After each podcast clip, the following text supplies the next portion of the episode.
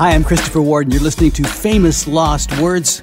Ladies and gentlemen, my co host and the creator of the show, Mr. Tom Jokic. We are going to have a lot of fun with some one hit wonders today, Tom. Christopher, this really is going to be a lot of fun. When we decided to do this, I started firing some audio at you, and you sent me some stuff. Oh, yeah, you sent me that great segment with Ivan from Men Without Hats. So we are definitely Oh, yeah. going to play that. And it is excellent talking about the safety dance. We also have on today's show a new wave classic that represents the best of the sound of that era, but also the worst haircut of that time. Fortunately, our listeners don't have to deal with the haircuts. That's exactly all right. good. But but these these people had a shining moment in the sun, let's face it. And then sudden darkness followed for whatever reason. And it's often not their fault. Oftentimes they went on to make really excellent music, Mm-hmm. but you know the the forces of fortune did not sort of get together and, and, and give them another opportunity like the first one. Well, exactly. And the funny thing is, the band we're talking about, there might be some people out there who are saying, wait a minute, those guys were not a one hit wonder. They actually had a few hits, but they are certainly well known the world over for one song. And that's the song we're going to be talking about. Also, we have a song about a dog that sold millions and millions of copies, and two songs about real life girlfriends. One of them was happy to be written about, and the other was definitely not. And it's very funny, very interesting story, both of them. Okay, Tom, let's get started. Take my tears and that's not nearly all tainted love. Oh, one of the biggest one hit wonders of all time Soft Cell and Tainted Love from 1981. Well, Tom, it may be one hit, but it's a big one, hitting number one in the UK while becoming the best selling single of 1981 there. It also hit a peak of number eight on Billboard, but stayed on the chart for 43 weeks. Marc Almond of Soft Cell talks about the explosion of a hit song. Well, we've been sort of working and developing and sort of um, sort of growing slowly in, in you know sort of in um, sort of ideas, but you know we were just sort of working on, and we, we didn't expect things to like quite sort of hit like this because the track we released before Tainted Love in, in, in Britain was like a it was a, a club success and a dance floor success and gave us a strong cult following, but then suddenly Tainted Love comes out and it suddenly sort of uh, like a huge explosion. Uh, when it first sort of sort of came out, it was like the action was slow and few people liked it, and and we thought, you know, we we, well, we thought it was going to be maybe another sort of dance floor hit or club success. And then suddenly, uh, the, the, you know, everywhere was playing it. It was probably just must have been just one of those records that doesn't hit you immediately, but slowly sort of uh, works its way in and sort of uh, and really gets you going. Yeah, you can never tell when a song is going to be that big and just take off. You know, you're kind of hoping, oh, maybe Yeah. it'll catch on in the clubs. And it had the kind of, you know, like I said, uh, twitchy but tuneful new wave sound that you and I have talked about Yeah. before. And um, and I think we were talking about Echo Beach when we talked about that. But you know, it had that it had that new wave sound, and it was great in the clubs and all that. And they had no idea it was going to turn into this phenomenon that stayed in the top forty for more than forty weeks, making it one of the biggest uh, songs of the early '80s. So uh, yeah, it was unexpected, that's for sure. Oh, my little pretty one, a pretty one. When you gonna give me some time, Sharona? The Knack, 1979 in My Sharona. Unforgettable. Yeah. Tom, Doug Fieger doesn't really get interviewed in this interview about the Knacks one hit. My Sharona was number one in Canada and the US and was named after the singer's girlfriend. Right. It also inspired, this is a little known fact, Michael Jackson's Beat It.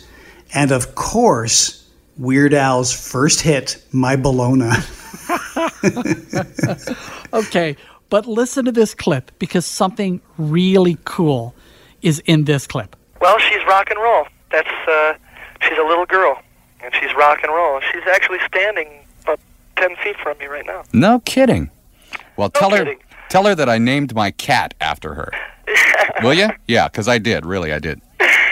Can I- can I- Can I Girl talk? cat? Can, yeah, girl cat. Hey, well, as long as it's a little girl. Well, of course. Would you mind if I talk to her for a second? Well, just a second. Just a second. Come here.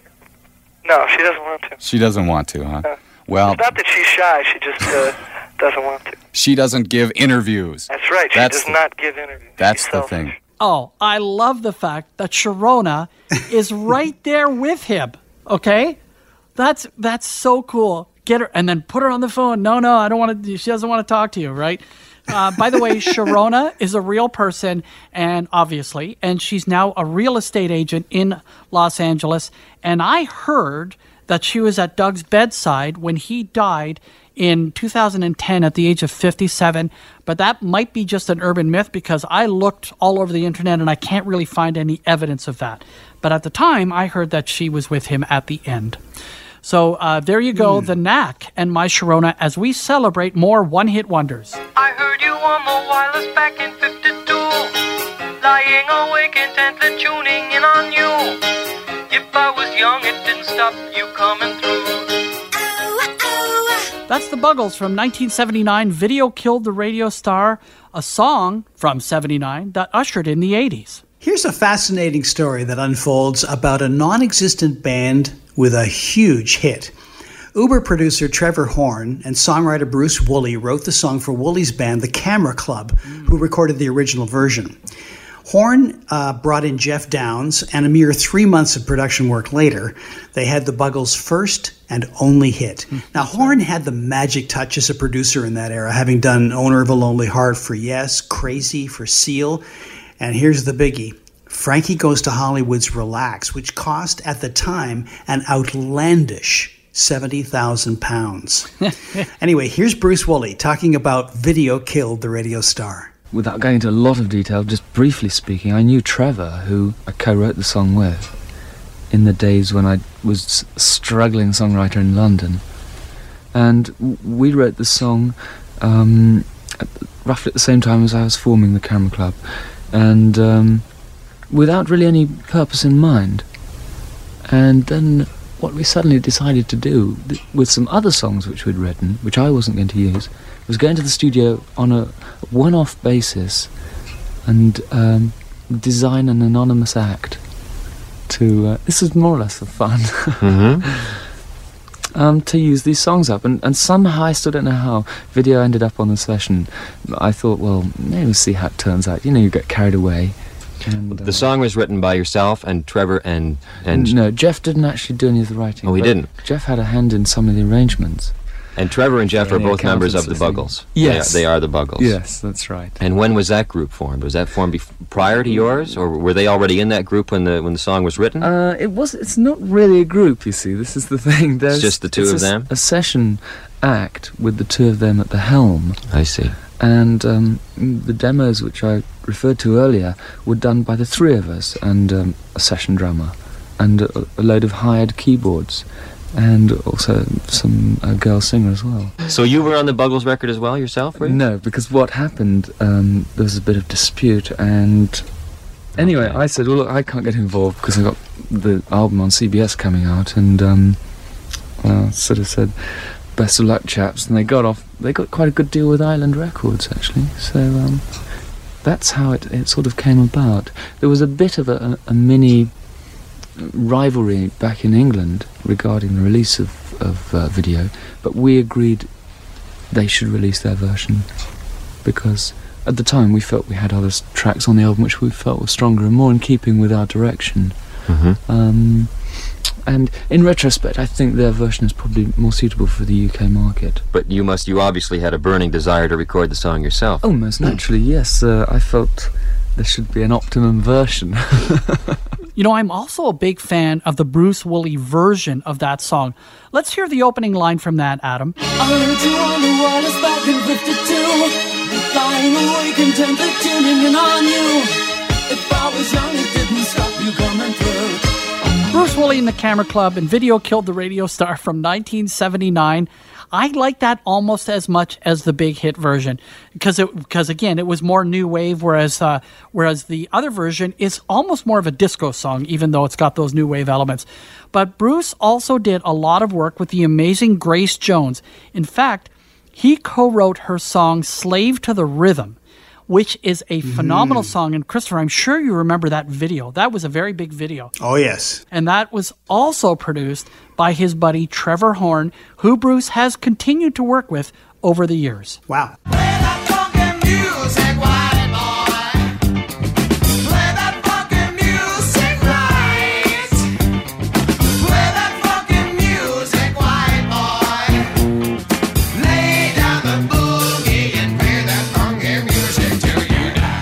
Wild Cherry and play that funky music from the mid 70s as we celebrate one hit wonders on this episode of Famous Lost Words. I love the one hit wonders.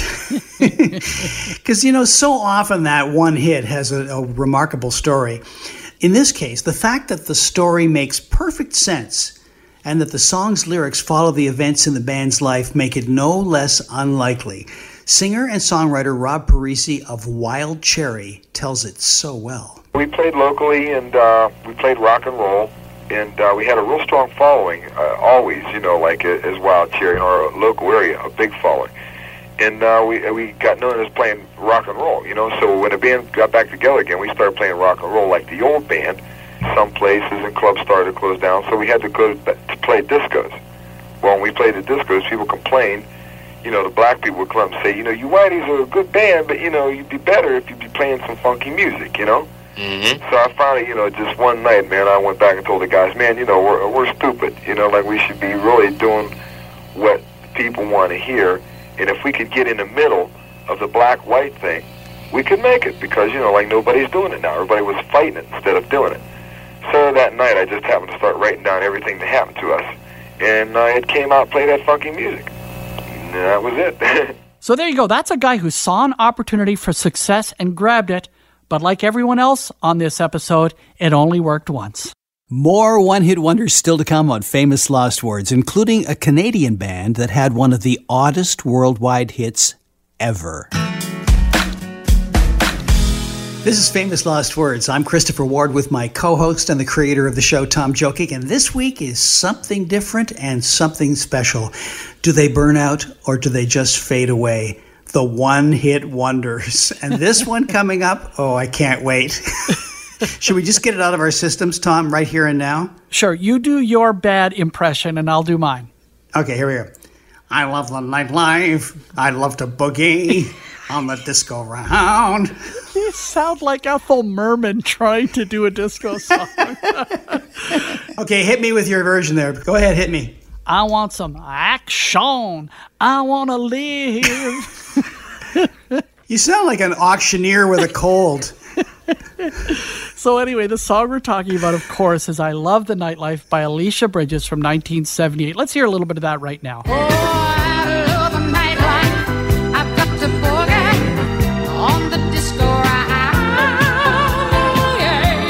That is a great song. Alicia Bridges, Mm, is. 1978. I Love the Nightlife. The song, by the way, was originally called Disco Round because co writer and singer Alicia Bridges thought it would have a better shot with the word disco or the word boogie in the title. but I might add, Alicia Bridges did not really like being considered a disco artist. Thank you very much. Well, I think there are some there are some things about it that bother me a little bit. Uh, I don't feel bad about being known as a disco artist. Uh, to those that have heard the record, the only thing that bothers me a little bit is that if that's the only record anyone has heard, then they may not know that there's more than that on the album, and that's sort of an accident that it crossed over into the disco market because it started out in our brains as a R&B song. Mm-hmm. Da-da-da. Then we found that they were queuing up two copies of it in the discos, and, and then we came with a disco record. And uh, I never thought of it as a disco record. Wow. Okay, there you go. Alicia Bridges, I Love the Nightlife with some action. We can dance if we want to. We can leave your friends behind. Cause your friends don't dance, and if they don't dance, well, they're no friends of mine. From 1982, that's Men Without Hats and the Safety Dance. And Christopher, this clip that you sent me with your interview with Ivan from Men Without Hats uh, that you recorded when you created your book, Is This Live? The History of Much Music. Um, it's a great clip. I had no idea you had this. I, I actually forgot I had it until you mentioned including the song, and I went, oh, hey, I interviewed Ivan. And I remembered, too, what a gentleman he was and a very articulate and interesting guy. And I'm, I'm glad to pull it out. Sorry about the audio quality. I- In those days, I was doing my interviews on the phone, so it doesn't, uh, yeah, it doesn't hold up that way, but the content hopefully makes up for it. Sure does. Okay, so let's have a listen to this. The story is that, that you wrote the safety dance after being hassled for pogoing in a club. Is that really true? Yeah, that's a true story. Yeah, in Tell, Ottawa. tell me in the Ottawa. story. Would you just so I have it fresh? Well, uh, we were we were in the in I guess it was late seventies, you know, like and, and I was hanging out. I was in a club in Ottawa actually, and uh, in those days there was like you know it was still disco. It was still like top forty disco playing in the clubs, but every now and then they would the DJ would slip in a little new wave tune. It would either be like Rock Lobster by B52s or or Blondie Heart of Glass Right. or maybe you know if you were lucky you'd get like uh, like a, like a Devo song or something like that, but not you know not not likely. Mostly mostly Blondie and and and and the B52s, and so we'd get up there and we'd get right on the dance floor and start jumping up and down, and obviously nobody knew what we were doing, and they thought we were just you know looking for a fight, and we get tossed out, and and that was it. And it was it was you know it happened quite a few times. Every time we'd start pogoing, we start we just get up in the, there and just start jumping up and down, and uh, and we get told to stop. and, and so that was that was it. That was that was basically the sort of the inspiration for the lyrics of the song. Christopher, that's fantastic. That's Ivan Doroschuk from Men Without Hats and talking about the safety dance. Now, that interview is actually substantially longer, and in the coming weeks, we're going to play more of it. It's so good, and he is so likable, and uh, he's just such a great storyteller, and he's also so grateful for that one hit. That song that changed his life, like so many others did, on this episode of Famous Lost Words One Hit Wonders. Another day's at end. Mama says she's tired again. No one can even begin to tell her. From 1976, that's Henry Gross and Shannon. That's a weeper. Oh, it sure is. I love that song, Christopher. I love it. You know, I think we need a special category for guilty pleasures. Yeah. mhm. Or maybe Shannon by Henry Gross is an honorary member of the Songs You Hate to Love Club. I don't, I don't know. What do you think? Um, it sure is hooky. Yeah, it sure is. But you know what? For once, I'm not going to feel bad about liking like a sucky song. like there are some songs that I feel a little bit bad about. I was what 14 when this song came out, and it just got me. I can't help it. Well, and I don't know what the dividing line is because there's certain things you look back on, you think, oh, gee, that's kind of the cheesy side of my taste range. like that song by Exile, you know, The Night Closes In. Um, Oh, oh, kiss you all over. I mean- oh, I love that Yeah, I song. mean- yeah, well, I do too, but, you know, do we want to admit that in mixed company? I'm not sure. I have no shame, buddy. I love that song. Okay. I love the way it builds. Again, no shame, no apology. And is it a one hit wonder? It is. Okay. so, talking about Henry Gross's Shannon, mm-hmm. Henry has recorded 23 albums over more than 30 years of work, including the 2020 release, quote, Too Clever for My Own Good, unquote. But for most of us, let's face it, it comes down to one glorious, shaggy pop classic called Shannon. Shannon was written for uh, Carl Wilson's Irish Setter, uh, and you know about Carl Wilson's Irish Setter for him. Uh, he was, I did, a, I was always a big Beach Boy fan, and I, and I did tour with him extensively about two years ago. I did about, uh, I guess I opened about 20 dates with him, and I got to know Carl. You know, not, I mean, I, I got to know him a little, and I was at his house one day in uh, Los Angeles, and I just was mentioning that he, he, he had these really beautiful husky dogs. We were talking, and I have an Irish setter named Shannon, and he and he told me that he had had an Irish setter named Shannon that was killed. He was hit by a car about a week before I got out there, which has really freaked him. And so I wrote the song and just sent it to him, you know, and I'd never even thought about recording it. And then we just, when we were putting songs together for the album, everybody said, hey, that's a really good song. I said, yeah.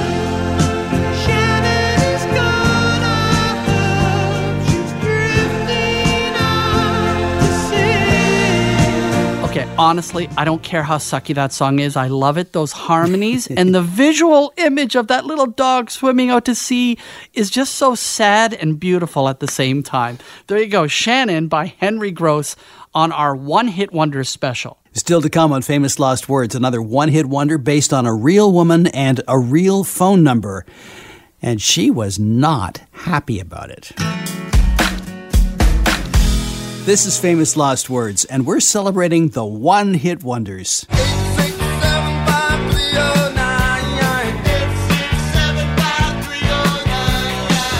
That's Tommy Tutone from 1981, 867 5309. Sorry. I had completely forgotten about this song, so maybe that's another category yet. Mhm. One hit wonders you can't remember. or you've intentionally blocked out out Yeah. of shame or something. You know? For, for sure. Well, Tommy Tutone had their had their one legitimate smash, and writer Tommy Heath has an amusing postscript of the song in this short interview clip. Now, like any good one hit wonder, they broke up three years after their big hit, but then they reunited, and it feels so good. Twenty four years ago, and they're still at it. I don't know. I don't know why that, that strikes me as a funny detail. That is funny. Here's Tommy talking about 867 5309 Jenny. When I wrote this song, I wrote it with uh, a buddy of mine named Alex Call, and uh, it was, uh, you know, it's kind of like half truth, half myth. Uh, you know, it's, uh, I mean, there was a there was a girl named Jenny that, who lit, lit, did live at that phone number, um, but she doesn't live there anymore, nor does she have that phone number anymore. And uh, you know, we kind of put together uh, a story from you know half truths, kind of. At any rate, uh, she doesn't talk to me anymore and uh, refuses to answer my phone calls. So, and I don't blame her. I can imagine how ticked off Jenny would have been. But imagine being a random person having that phone number when that song was a hit. So, one such number was to a student in a dorm room at Brown University in Rhode Island, and a woman in Alabama who kept getting woken up at like 2, 3 in the morning. Her husband apparently wanted to wring Tommy Tutone's neck. That's what she said. then radio station WLS in Chicago bought the number from a woman, and they got 22,000 calls in four days. And even as recently as 2004, it sure is. As recently as 2004, a mobile DJ picked up the number thinking it would be good for business, but he couldn't handle the overwhelming number of calls. And that is what? That's 24 years later? It would sure do me good to do you good. Let me help. That's Billy Swan from 1974, and I Can Help. It would sure do me good to do you good. Let me help. That's a cool song. I love it. Billy Swan had a pretty good career going as a songwriter for other artists, including the Tom Jokic approved Clyde McPhatter's Lover Please. Lover, please, please come back. Anyway, Mhm, I love that song. If you don't know that song, anyone who's listening, Clyde McPhatter, Lover Please. He used to sing for the Drifters. He left the Drifters, had just, I think, two hits as a solo artist, but one of them is Lover Please, and it is fantastic. So up tempo. It's like Jackie Wilson, kind of, uh, you know, Your Love is Lifting Me Higher, that kind of song. And it also goes by in a flash. It does. It is one minute and 45 seconds long, so get it while you can. Wow. but you know what? Clyde, Clyde, Clyde McPhatter had uh, another great song, and that is uh, It's a Lover's Question. I'd like to know, you know? Just fantastic. I love that song. Yeah. Anyway, uh, Billy Swan, who wrote the Clyde McPhatter song, has a good story about writing the Billboard number one hit, I Can Help, a hit in the summer of 1976. And it's a story that kind of shows how trusting the very first instincts you have in things is often the best way to go, particularly in songwriting. it came along at a good time. My wife was pregnant, and uh, so it helped in that respect. But uh, I wrote it in uh, March of '74. I was in a little music room we had in this apartment we was renting, and Kris and Rita had given us a an RMI organ for a wedding present. And my wife had a little electric drummer, and I was playing with that and the organ, and uh, it just kind of came all at once, and wrote it in about 45 minutes. Well, what uh, gave you the idea for the tune? I mean, uh, it's quite a it's not. What, what would you call it? It would be an unusual storyline to say. to say. Well, I, I just started out with a line, you know, if you got a problem, I don't care what it is, you need a hand, I can assure you this, you know, what comes next, I can help. Yeah. And uh, I wrote the three verses, and uh, I said, well, I'm going to have to have something to put between that second verse and the uh, third verse, so I wrote a little bridge. It's funny how we connect personally to these songs, and the writers often do too when they write them, of course. But the first thing Billy Swan says at the beginning of that clip is how lucky he was that the song came out when it did because his wife is pregnant. And I believe he's speaking Yeah. of the financial windfall for him because the song became a big hit. Oh, sure. So songs have a number of levels in terms of appreciation from the artists themselves, and it's completely different from what we as the listener experience. Well, a big song changes your life Mm-hmm. in every possible way, from the sort of gateway to opportunity that it provides to the relief financially that it can bring. So I, I, think that you'll find you'll find that story in common. I think with an awful lot of writers. I mean, they're they're going they're going to talk about something else. They're going to talk about the song and the structure of the song, or how many records it sold, or whatever. But then, if you keep working your way down to the human side of it, they may also go, "Yeah, and it kind of saved my butt." That's right. And I mean, you can speak from personal experience too, having written a song um, that continues to be well known to this day. We're talking about Black Velvet by Alannah Myles. And of course, your friend Marc Jordan wrote Rhythm of My Heart for Rod Stewart, and that became a massive hit. And he's talked about that, how that song completely changed the game for him. It changed the way he was perceived. It changed his um, his ability to earn as a songwriter. It opened up so many doors, and he said it was a total game changer. And I imagine a song like "I Can Help" came came along at exactly the right time for Billy Swan. That's what he said. And uh, Black Velvet came along at a great time for you as well. All true. Yeah. Okay, let's keep going now. This song is from 1972. Tell me why, tell me why, tell me why. Mm, why can't we live together? Timmy Thomas from 1972. Why can't we live together? Oh, do you recognize that riff? Hmm. well, we'll get to that. But Yeah. Tom, I want to tell you, former Memphis session man Timmy Thomas busted out as a soul singer big time in 1972 with that memorable hit song "Why Can't We Live Together." Now he continued to release records until 1994, and he had some success as a producer after that. But let's face it, that song was his calling card. But tell me, how cool was it that Drake sampled it for Hotline Bling? Oh, yeah. So let's listen to the very beginning of Hotline Bling by Drake right now. You used to call me on my cell phone. Late night when you need my love. Okay, and now let's listen to Timmy Thomas talking about how he wrote the original version of that song, Why Can't We Live Together? I wrote the song. Um, it happened one night while I was just thinking about the worldly problems, you know, and it, it, it became uh, mostly uh, instrumental at first. And uh, the more I wrote, the more I wrote, the words came to me, why can't we live together? And um, it all started like that. And I was very, very happy of what the tune did. I was, and very surprised also because I finally found out that the world was really listening. And people feel like I do, that um, we're ready for a better world. And, you know, why can't we live together? Great stuff. Timmy Thomas, Why Can't We Live Together, which turned into Hotline Bling. Boy, I imagine he made a pretty penny from that as well. Here's to sampling. That's right.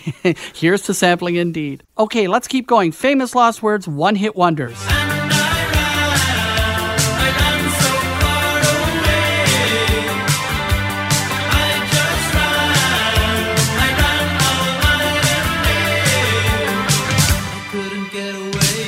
That's Flock of Seagulls and I Ran from 1982. Tom, you are going to get some pushback on the inclusion of a flock of seagulls in our one hit wonder show. Mm-hmm. Now, while I Ran was their biggest international hit and made them an essential part of the video era, they had other hits like Space Age Love Song and Wishing in particular that were bigger hits in the UK than I Ran. Yeah. And by the way, they still tour with Spoon's member Gordon Deppe on guitar, uh, started going back to 2017.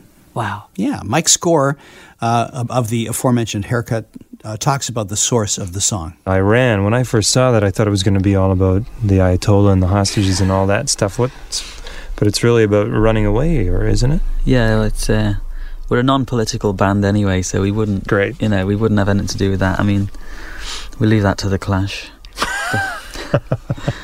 I Ran is based on uh, the negative of a photograph that me and Frank saw in of all places Zoo Records offices in Liverpool, and it was just like it was a, a picture that stuck in my mind, and it, the words just sort of when we started actually doing the music, which usually comes first, I just sort of kept getting this picture, and I just started writing about these two people running away from this flying saucer, which what it what was what the negative was, you know, and it It was a negative of a flying saucer? it was a negative of a photo, yeah, of two people running down hmm. a street, and there was a flying saucer after them, and that sort of just inspired the whole thing. That's Mike Score from A Flock of Seagulls talking about the song I Ran. Still to come, how one guy had to keep his band's identity a secret before radio stations would play his song. And no, it's not the Guess Who.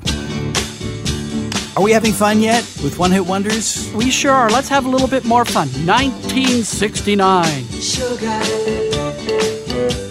Oh, honey, honey. That's the Archies and Sugar Sugar from 1969, written by Andy Kim, Canadian, and Jeff Barry. Go ahead, Christopher. Well, Jeff Barry, mostly in collaboration with his then wife, Ellie Greenwich, had an enviable string of hits in that era, including Da Doo Ron Ron by the Crystals, then He Kissed Me, Be My Baby by the Ronettes, and Leader of the Pack. Yeah, great song. But none were bigger than Sugar Sugar, co written with Montreal's Andy Kim. Hi, Andy, if you're listening.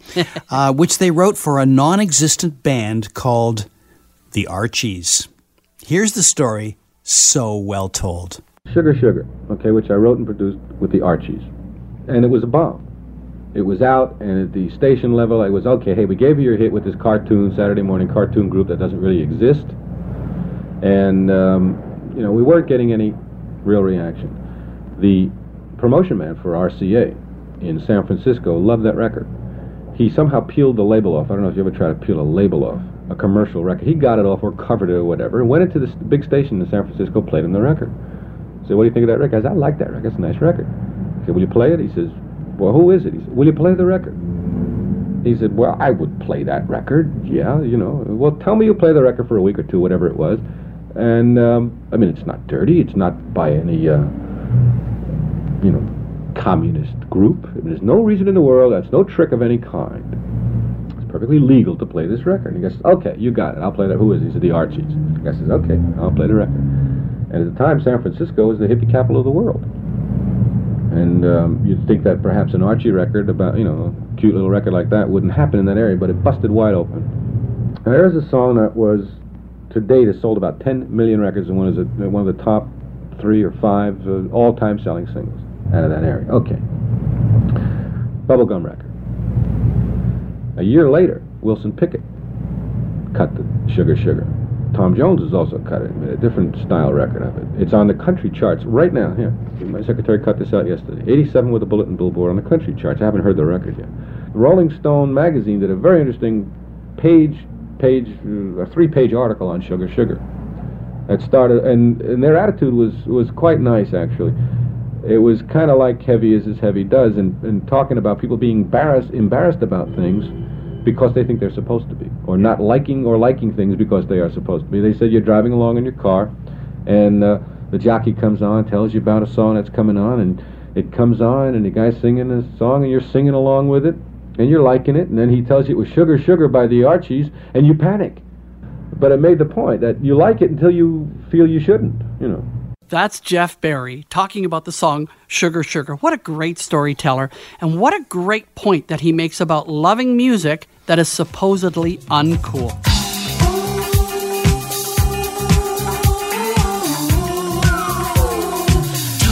Tom, it doesn't get any more straightforward than the tale behind Van McCoy's monster hit, The Hustle. Well, actually, the hustle came about as a result of my hearing about the dance, uh, which was starting to gain some popularity in uh, the New York discotheques.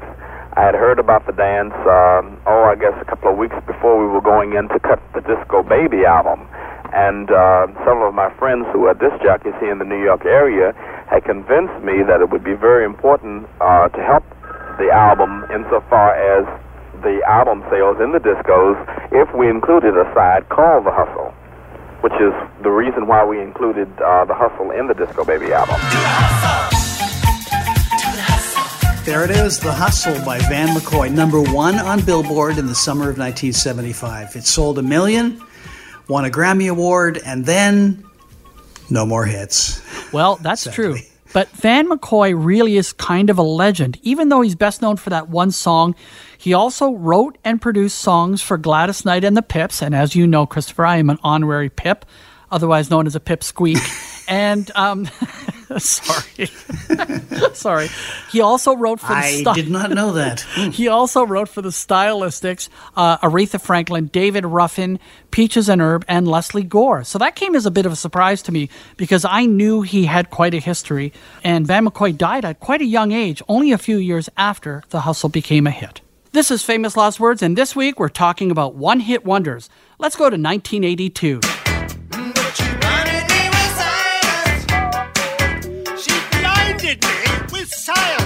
Thomas Dolby with the funny but wonderful one hit wonder, She Blinded Me with Science from 1982. Tom, a very cool record. Yeah. Um, you know, there's and let's let's just say to be fair here, there's a lot more to Thomas Dolby than his 1982 Billboard Top 5 hit. But it does stand as its creator's biggest moment in the pop world. Now, as well as working as a sideman with people like David Bowie, Def Leppard, Eddie Van Halen, and other luminaries, Dolby is also a professor at Johns Hopkins University. He's an inventor and an author. And I have just one little note for you here. As a session player, he created the intro to Foreigners Waiting for a Girl Like You. Oh, I love that. Yeah, if you've forgotten it, it is an exquisite and memorable opening to the song, and and and worth even if you don't listen to the rest of the song, which, which I actually love that song. Yes, me too. Um, check out the intro for sure. Here's the inside story of the video for Thomas Dolby's biggest hit. You like making videos, I can tell. You uh, you've made quite a few actually. There were what a, a few from the, the golden age of wireless Yeah. itself, plus the Blinded by Science, which is a great video, An amazing. How did you get Magnus Pyke, Dr. Magnus Pyke, involved? First of all, Well, I just turn into a real megalomaniac when I start uh, thinking about video. I get my peak cap on and my megaphone, you know, and I go up and down in a crane screaming instructions at people. Um, Magnus Pyke got involved, in fact, at the stage of uh, when we were making the, the, the record because I'd been fooling around in the studio with some voiceovers, and the engineer buzzed me through and said, You know, you're starting to sound just like Magnus Pyke. And I thought, well, it'd be great to hear it from the man himself. Sure. Science! Science! And um, so I called him up, and to my amazement, he was prepared to do it um, if the price was right. Mhm. And uh, he's quite a personality in Britain, actually, isn't he? Yeah, he I mean, we see him here as well with uh, with Yeah. that, that science show, but he's uh, probably one of the most well known TV personalities over there. I would think. yeah, yeah. I mean, you see, he was perfect for it because I think everybody regards him as a hoax. Um, quite correctly, which is exactly what I wanted, you know. Funny how he kind of mocks Magnus Pyke in that clip, but it was a big hit for Dolby. Yeah. And he also went on to record one of my favorite albums of the 80s that didn't get very much attention. It's called The Flat Earth, and it had some absolutely beautiful songs on it, like layered synth, but it just sounded so warm. And it had my theme song from the 1980s. It was a single called Hyperactive. That's a, I remember that one. That's a good one. Yeah. All right, let's keep going with our one hit wonders on Famous Last Words.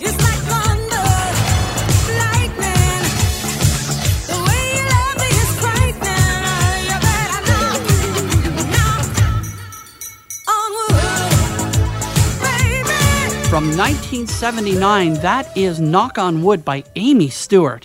Boy, that has a massive sound to it, but it was only a one hit wonder. I think you have to realize that having one hit is an extremely difficult and unusual situation, Mhm. and that to expect to have more than one is probably not realistic for most people. Right, No matter how good a singer you are. Yeah. This one was a number one hit in 1979, and it was a cover of an Eddie Floyd classic, Knock on Wood. Um, it got a Grammy nomination for the singer Amy Stewart and a platinum record, and then. tumbleweeds. the pop world is really cruel. Yeah. Perhaps no more so than to artists who identified with the disco era in the way that Amy Stewart did. In the first of these two interview clips, she talks about being the last to know when you've got a number one record. They called me because my, my parents and friends stay on top of all of the news, and before I know it, they know it. You know, my girlfriend, she was telling everybody the day before I found out I was number one. Mm-hmm. She knew the day before, but I was out of the country, so she couldn't tell me. So she told everyone else. And when I called to tell everybody I was number one, they said, "We know that already. We knew that yesterday." so you like you like being a, a hit recording artist. uh, of course I do. I think anybody would. Oh, she is so likable in that clip. I love it. Yeah, she really is. She's utterly charming. And she sounds so ambitious in this next clip as she talks about all the things that she would like to accomplish. Nothing ever lasts. I don't know how long disco will last, but it won't be forever. But but according to your your background, you you've got so many other things going for you. Right, I'm I'm really glad that I do. I was trained in lots of things. I was trained in um in directing in college and acting in college and and I also took classes in acting and including dance and voice and if something if I want to do films as well, you know, I don't want to just be a disco star. I mm-hmm. want to be a singer. You know, they can Yeah. sing almost they can sing anything she wants to sing. And uh, I don't want to just be a singer. On that hand, I want to be an actress as well because I do have training in that, and I think I could do it very, very well. So I want to do everything. I want to be a total artist, and I don't want people to just look at me as being uh, a disco queen. No, seriously, I want to be a total performer, and I want to be a very, very good performer, which means I'm always learning and I'm always working, and uh, I don't intend to let anything stop me to get where I want to be and to uh, accomplish my goals in life. You know. So the funny thing is, you and I and many of our listeners only know her through that one song, but she's actually done some of those things that she just talked about. She now lives in Italy. She's had a few European hits. She wrote and produced and starred in a musical about Billie Holiday. She played Lady Day herself, and she's a Goodwill ambassador. Just found out about that stuff just a few minutes ago, and I was so impressed because I felt kind of sad when I heard that second clip and going, oh no, it didn't happen for her. But just because it happened in Italy, we haven't heard about it. Yeah, and just because it doesn't happen in the same like earth-shattering number one platinum record, zillions of you know sales way, doesn't mean that your career isn't a success. I mean, the fact that she's able to use the talents that she worked so hard to develop in many different ways makes her, to me, a, a very successful artist. Exactly. Yeah. She uses that as a springboard. what I am, you what you are, oh what? What I am is what I am, you what you are, oh. From 1988, that's Edie Brickell and the New Bohemians and What I Am. Tom, I have an amazing fact for you right off the bat here. All right. Yes, it's true. Kenny Withrow of the New Bohemians does say, you know, eight times in 20 seconds. And that's a new Famous Last Words record. I just wanted to point that out. You know, Christopher. Hey, you know what? I do like what I am. And I'm not sure about your feelings about it. I like it. Oh, you do? Oh yeah, I really like the song. I, the only the only time I've ever not liked the song or had some reservations about liking it is when you mentioned to me the weird line in the song uh, a few episodes ago. What is that line again? Well, she says religion is the smile on a dog. okay. Yeah, it's deep stuff and obviously far too profound for the likes of you and me. Okay, Yes. let's face it. Yes. Now, Withrow and Brickell have the following to say about the theme of their first, last, and only hit song. It's just a song for the individual, you know, to each his own type of song, you know.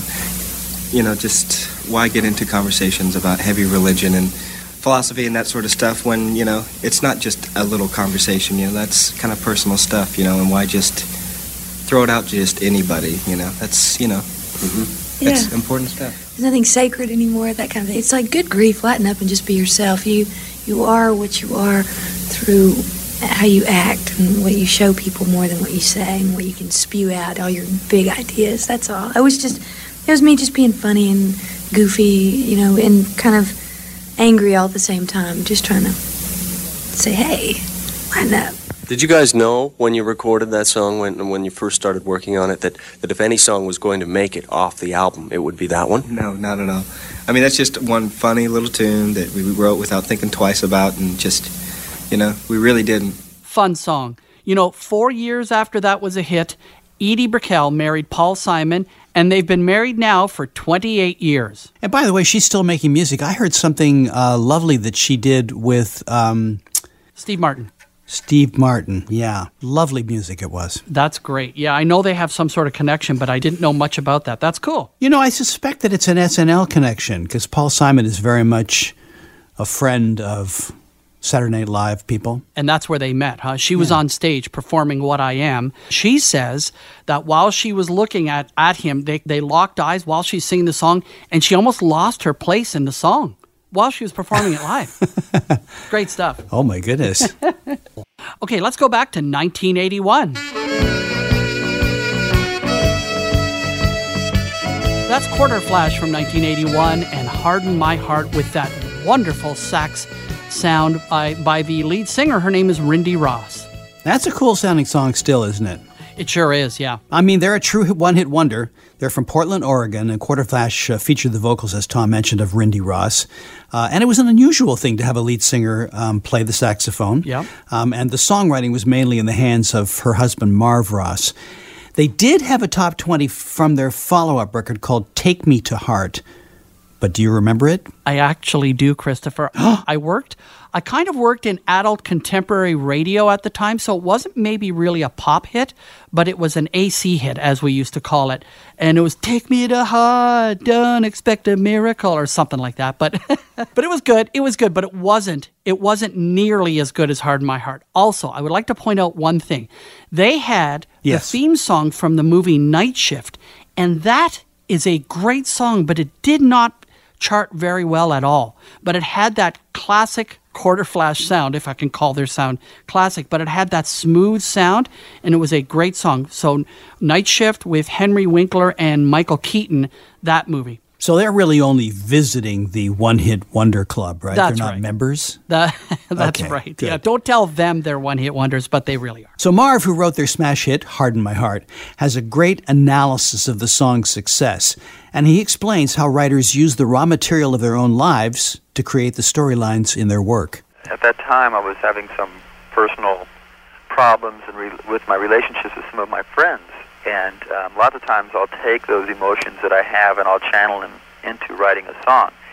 And uh, if someone was to just listen to the song, I, uh, the first assumption would be that Rindy is mad at someone that she's having a love relationship with, and and uh, that's the storyline of the song. But that's not really, it wasn't really that kind of a situation that happened. But um, I wrote two songs real close together. That song and "Find Another Fool" I wrote within about a month, and um, both of them were. Um, I was using the emotions that I was feeling towards some of the friends that I had, and um, wrote those songs that way. And um, I really seemed to, um, really seem to be able to just sing them just exactly the way they should be sung. Now, Marv also explains how a song can impact a listener, and it's not always in the ways that you would expect. We played one show, and a girl came up to me after the show, and she said, "You know, that Harden My Heart, you know, that's just, that just means so much to me. You know, that was my divorce song." And I just went, "Well, your divorce song? That's a strange thing to say." And she said, "Well, you know, it just it really helped me get through my divorce by by keeping myself strong and and keeping having my you know keeping a commitment to myself." And um, and, I, and it just made me realize how much people tie into the music that you write and the emotions that I felt when I wrote that song have you know are three years old and I I don't I rarely even think about it and I you, you sometimes you tend to forget how important people take your music and you know, when somebody comes up and says something like that to you you go gosh that's that's the power of music That's Marv Ross from the band Quarterflash talking about the 1981 hit Harden My Heart. So you hear what he said there. You hear that from a lot of songwriters. Lionel Richie was just saying in a, in a recent episode how songs have a profound effect on people that he could never have imagined. Yeah, that is actually one of the true um, joys of having written a song that people know. Mm-hmm. Because once they know you've written it, and most songwriters obviously travel through the world incognito, Mhm. not if you're Lionel Richie, of course. Right. Um, but when people go, oh, you know, he's the guy that wrote that, and they go, oh, and then they'll tell you some story attached to the song and some unique place that it has in their life and how it underscored a, an important moment for them. Mhm. And those things are really profound and very inspiring for a writer. By the way, Tom, as a tribute to the staying power of our one hit wonders, I asked my 24 year old daughter how many of them she knew, and she knew every single one of them, with the exception of the hustle. and could sing them to prove it. In fact, she she she offered up the idea that she may know the hustle if she heard a little bit of it. So she was covering her bases. You know, that does say a lot. It does say a lot because those songs do stand the test of time. Uh, and even though they only had one hit, they really do uh, stay in our memories, that's for sure. Christopher, since we're talking about one hit wonders, let's talk about some cool song facts related to one hit wonders. Do you remember the song Bust a Move by Young MC? You want it? Oh, yeah. You got it. Okay, the bass on that song was played by Flea from Red Hot Chili Peppers, and that's a great song. By the ah. way, Young MC, I think his name is Tony Young, he wrote the two big hits for Tone Loc. So he wrote Wild Thing and Funky Oh. Cold Medina. So Young MC himself, as a writer, um, was not uh, a one hit wonder. He was a three hit wonder. So there you go. I love the funky cold Medina. I have to admit, that's just such a cool song. Yeah, it's a great song. Really a lot of fun. Okay, uh, another one hit wonder, uh, Chumbawamba. They had been together for 15 years before Tub Thumping was a hit.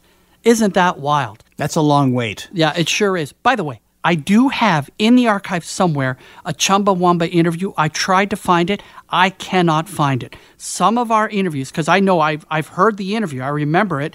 Some of them have just disappeared. And if anybody knows where the Chumbawamba interview is, call me and let me know because I want to play it because it's a lot of fun. And those guys were pretty, very interesting because they, they came kind of out of like an, like an anarchy movement, right? And so it's quite, their story is fascinating. And, uh, and I'd love to Oh. play that stuff for you. Okay, let's keep going. We've talked about this one hit wonder before, Christopher. Walter Egan of Magnet and Steel Right. fame. You know, you are a. Ma- well, you know what, Adam, you just play it. You are a magnet. Okay, play that part. You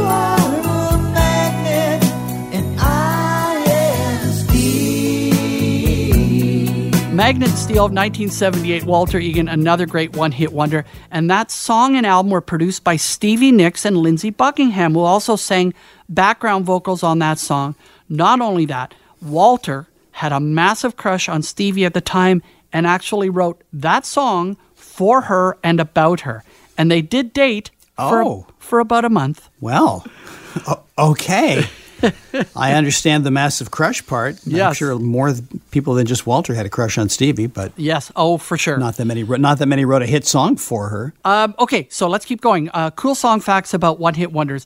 Doris Troy had a hit in 1963 ah. with Just One Look, which is a great song. Love that song. Yeah. Oh my God, Tom, you're hitting out there. You're, you you hit a vein. That's one I love. Yeah. She also sang backup on My Sweet Lord by George Harrison and You're So Vain by Carly Simon. Can we just play a tiny bit of just one look, just just for me? I want to get that shiver back. Sure, here it is. Just one look, and I felt so